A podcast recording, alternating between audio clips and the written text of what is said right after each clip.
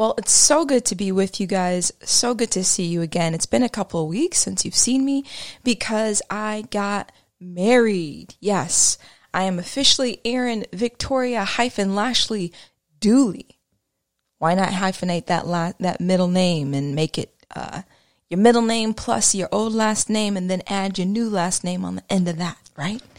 Um, but it's it's so good to be with you guys. Um, yeah, I I can't say that I have much that I regret. The day of our wedding, so much of it went so well. Um, I feel like my sister was a huge help. You know, you, you guys know her as Kaleo Kids director, but she was also my wedding planner, my stylist, my hairdresser, my makeup artist, all the things. So super grateful for my sister Erica. Um, but the other thing, I mean, as much as I feel like we planned every little small detail, the one thing I could not plan or think about or did not think about was the fact that some of our family got seasick on the ferry ride. Like literally threw up. Like what? I'm so sorry. I felt so bad um, because I was not expecting that. Didn't plan for it. Didn't know how to help them in the moment. Um, they wound up being okay, but that's just like, oh dang, that I didn't see that coming, right? So if you've never been to Catalina Island, it's actually an island just off the coast of California. So it's from Long Beach, which is where we were. It's an hour ferry ride. So the whole family takes a ferry ride to Catalina Island, Avalon, California if you've never been there. And as soon as we arrive on the island, our family books it to the top of the island, which is called Buena Vista Point. That's where we were getting married. Beautiful, beautiful area. While they're doing that, Kendall and I book it to our Airbnb, which is on the other side of the island. And the reason why we have to do that is because we need this golf cart later as we're taking pictures and spending time with our photographer and videographer to get more footage and all the other cool things. Um, but I have written a golf cart before. I don't know if Kendall has. I can't remember if he has or hasn't. But neither of us could figure out how do you turn the dang thing on. Like I've ridden one before, but I've never had to turn it on. And this little old white couple came up to us and said, "Y'all, do y'all need some help?" And I mean, I've never been more grateful for an elderly white couple to approach me than on the day of our wedding. Lo and behold, they told us the secret to turning it on was to make sure the flat side up of the key was inserted into the lock and then also to turn the knob that's beneath your seat to the right and that's how you get into reverse and then you can be on your merry little way. But in the middle of that moment, we were so stressed out. I was like, oh my gosh, how do we not know how to use a golf cart? how do we not plan for this, right? So anyways, they help us, we get on our way and then, you know, if you're if you know anything about photography and just daylight, right? You're really trying to have the ceremony and photos and all of that done within a certain time frame. So we were feeling the pressure of we only have a certain amount of time before the sun goes down. So we have to hustle. We can't afford to make mistakes. So we already made a mistake not knowing how to use the golf cart. God sent angels to us and they showed us how to use the golf cart. But then Kendall hands me his phone. Now if you know anything about Kendall, he's not that great with his phone. But he had given me a new phone as a wedding gift because I'd had the same one for five years, which I was so grateful for. But the SIM card wasn't working. I didn't have much time to figure out how to get it to work. So I mentioned to Kendall on the ferry ride, if you talk to him, he'll say something different. But I know I mentioned to him on the ferry ride that we were going to need to use his phone for directions to get from our Airbnb to the top of the island for the ceremony because mine wasn't working. And I remember him saying like, yeah, bet, you know, no problem. He hands me his phone while we were in the golf cart, finally on our way, finally got it going, God sent angels, all the things. And that phone has 3% battery left. Mind you, this is a 20 to 25 minute golf cart ride, and we have got to get there, and we can't afford not to make it. So, of course, I could. I, I said to myself, I can either be really angry right now, or I can take a deep breath and just pray and ask God to help us get there because there's nothing else I can do about the 3% battery. It's what we have. We just got to get going. So I took a deep breath and said, you know what? okay, Holy Spirit, you're going to have to help us get to this island. So I just started memorizing the, the directions on the phone, trying to memorize Google Maps. I'm like, okay, we got to take this road and then, you know, five, 5.5 mile down the road, we got to make a right and trying to memorize all this stuff. Halfway down to the ceremony, the phone dies. And that's when I began to slightly panic. And long story short, we asked several people to help us. Many of them were tourists as we were and didn't know how to help us get to our ceremony. I'm like, oh my gosh, would somebody please just help me? I can't be late for my own ceremony. I can't miss my own wedding. But God knew and He came through at the very last minute with someone that gave us their phone. I was able to look on Google Maps and see that they were just three more minutes straight ahead. And we finally made it. My God, I was like, Lord Jesus, thank you so much, right? And out of all the wonderful things that happened that day, um, the favorite, my favorite moment was uh, the table. So after the ceremony, after we had gotten pictures with all the family and did video footage for the movie that we made and all the cool things, my family and Kendall's family and some of our friends that could be there to help participate all sat around a table at Steve's Steakhouse on Catalina Island to break bread together. Now, what was interesting about this dinner is at the end, my dad, of course, was planning to pay. He pulls out his wallet. Kendall's dad wants to also help pay for, so they're trying to friend, in a friendly way, trying to banter back and forth on who's going to help pay forward or whatever. And lo and behold, as they are pulling out their wallets, the waiter comes to our table with a receipt in hand and says, There's an anonymous person here at the restaurant who was captured by your love and paid for your entire meal. And all of our family's faces just dropped. Like, what? Like, say that whole thing again, right? Like, what did you just say? Because we are at one of the highest end restaurants on the island. People are getting swordfish and um, steak and lobster and filet mignon and all these different expensive dishes because hey, we're celebrating. We know it was going to be, ex- we knew it was going to be expensive. But then to have somebody say they wanted to pay for it.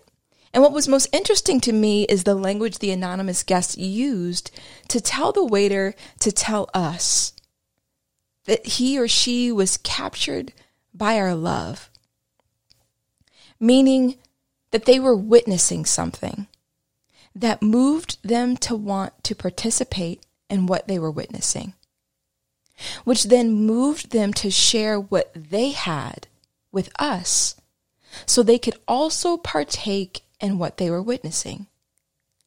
Now, what's funny is there were definitely moments when I was irritated at the table. I was hangry at the table. I was anxious at the table because we were just a bunch of imperfect people sharing a meal together, trying to love each other well. And it reminds me of the verse in John 13 35 that says, And they will know that you are my disciples by your love for one another. There are two things I want to invite you to pay attention to in this story. Number one, they saw us sharing something together. And number two, they shared of what they had to participate in what they were witnessing. The common denominator here is sharing. The reason why I share this story is because number one, I know many of you are wondering how the wedding went, so that takes care of that. And number two, the title of our time together tonight is called Miracles at the Table. Miracles at the Table. If you didn't know, Jesus also attended a wedding, and there was also a miracle at his table. In John 2 1 through 11, it reads this The next day, there was a wedding celebration in the village of Cana in Galilee. Jesus' mother was there, and Jesus and his disciples were also invited to the celebration. The wine supply ran out during the festivities, so Jesus' mother told him, They have no more wine. Dear woman, that's not our problem, Jesus replied. My time has not yet come. But his mother told the servants, Do whatever he tells you. Standing nearby were six stone water jars used for Jewish ceremonial washing. Each would hold 20 to 30 gallons. Jesus told the servants, Fill the jars with water. When the jars had been filled, he said, Now dip some out and take it to the master of ceremonies. So the servants followed his instructions. When the master of ceremonies tasted the water that was now wine, not knowing where it had come where it had come from, though of course the servants knew, he called the bridegroom over. A host always serves the best wine first, he said. Then, when everyone has had a lot to drink, he brings out the less expensive wine. But you have kept the best until now. This miraculous sign at Cana in Galilee, Galilee was the first time Jesus revealed his glory, and his disciples believed him. To recap, Jesus shows up at a wedding. His mom is also there, and eventually she reports to Jesus that the wine supply has run out. Essentially, what is a celebration without the wine? At first blush, Jesus voices this truth that it is not his problem. Nevertheless, Jesus chooses to perform his first miracle. He takes some stone water jars, fills them with 20 to 30 gallons of water, and then has a few helpers take them before the wedding party. When they dip into the jars to fill their glasses or goblets or mugs or however people drank wine in the first century, they find wine. But not just any wine, the best wine. In Jesus' first miracle, he chooses his family and friends over his plans and upgrades the party. What's interesting about this story is a few things. The number six throughout scripture signifies work. The six stone water parts at that time were used for ceremonial cleansing, which the Jews had to do themselves. Each stone water pot was holding 20 to 30 gallons of waters filled to the brim. Jesus was basically saying, hey, you can work all you want to purify yourself, but I have come. And my shed blood poured out for all people is worth celebrating. For the water being turned into wine is a picture of my love for you. It's an invitation to stop striving and just receive and just be. It's not just any wine, it's the best wine. And Jesus does this on the third day at a wedding feast at a table shared by everyone at the wedding, which is a which is what many of us will experience later tonight at the table. Participating in a shared experience gives us the opportunity to partake together in joy, in belonging, and in community. I did a little studying on the science of sharing, and I found something interesting. In a sharing culture, the main goal is to co produce, manage, and share resources, time, services, knowledge, information, and support based on solidarity and reciprocity rather than economic profit. It is said that the act of sharing releases oxytocin, the bonding hormone, into the body and increases feelings of well being. This hormone also provides a stimulus to protect the bond formed against other surrounding bonds, which basically means that you only share with those who are your people, your community, and your community is made up of people with whom you share. So, which comes first? Community or sharing. Our desire for community derives from the internal DNA. We all have to, in some way, in some fashion, share our lives with each other. But by simply sharing that meal or spending the afternoon shopping with friends, we begin to attach deeper meaning to the experience confirmed in a UK study by Lambert et al., who found that verbalizing happiness increased and sustained the well being of participants well beyond that of simply having the experience. Shared experiences encourage us to become more aware, more mindful of ourselves and our feelings as we recognize and verbalize our emotions, and in turn, the emotions themselves often become more intense when shared all of which heightens the experience, planting it more firmly into the memory and restoring the balance between negative and positive experiences that our brain is recording. Philippians 2 reminds us, though Jesus was God, he did not think of equality with God as something to cling to. Instead, he gave up his divine privileges. He took the humble position of a slave and was born as a human being. When he appeared in human form, he humbled himself in obedience to God. Jesus left the goodness of what he had to make it accessible to those who didn't have it. Jesus shared. Jesus was blessed to be a blessing.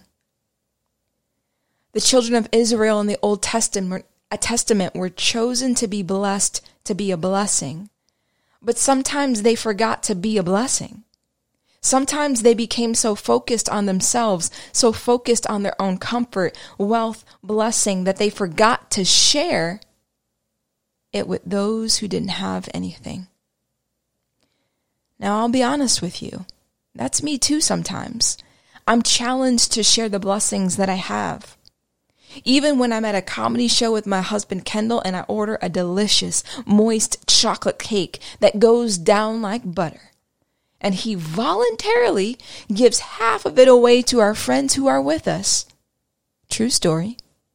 My immediate response was, Why did you do that? I love chocolate cake. Babe, that was my chocolate cake. And he looked at me with eyes that said, Oh, so this is definitely going to come up again in the life of our relationship. Yep. Okay, then. and as small and as minuscule and as funny as that might seem, the pattern of behavior tells me something about myself that I must learn to share. It tells me that deep down inside, I believe that there's not enough. That if I share it, I won't be able to get another. That if I share it, I'll lose it. Trust me, there are definitely boundaries in sharing, and I'm not saying that you should share everything you have all the time because depending on the situation, that can also be harmful. But my point is that we have all been blessed with something, and that blessing is not just for us, but for others. But sharing requires a belief that we can trust that we are loved and cared for. As I invite the band to come up, I would like to take a moment of silence and give you space to contemplate this question. What do those at the table experience when we join them? What do those at the table experience when we join them?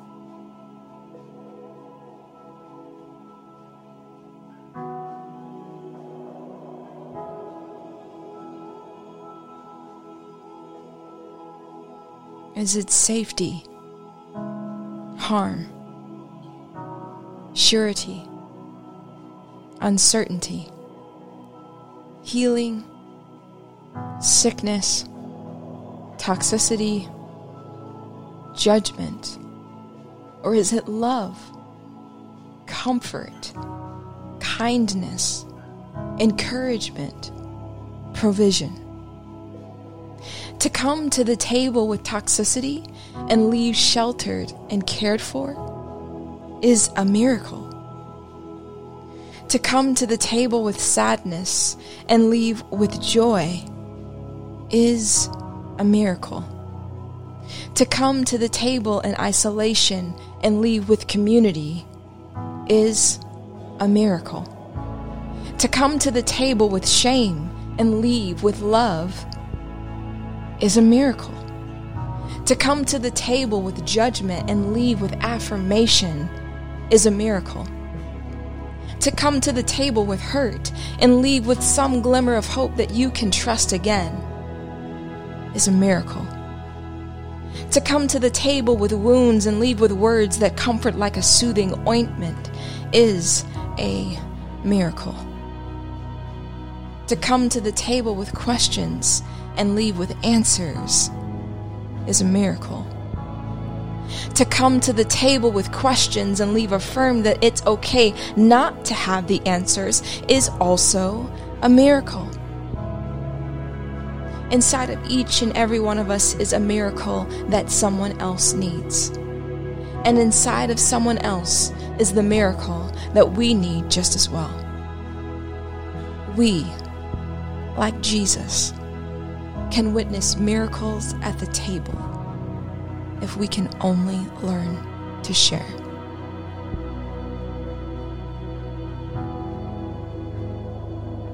A prayer for sharing our stories by Tiffany C. Chaney.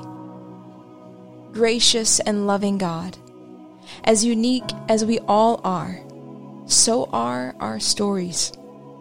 Each story is intricately woven with the fine details of life, seasoned with memories, some pleasant, others not so pleasant.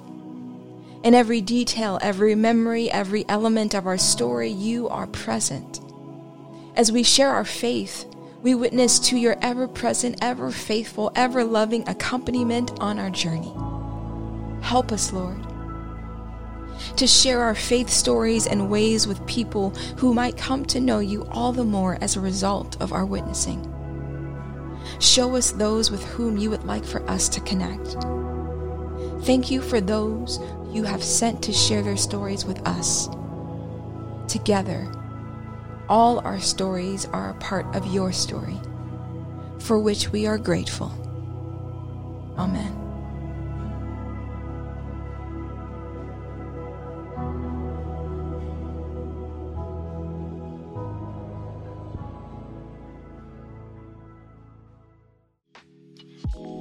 For more resources or information about Kaleo, please visit our website at kaleophx.com or follow us on social media.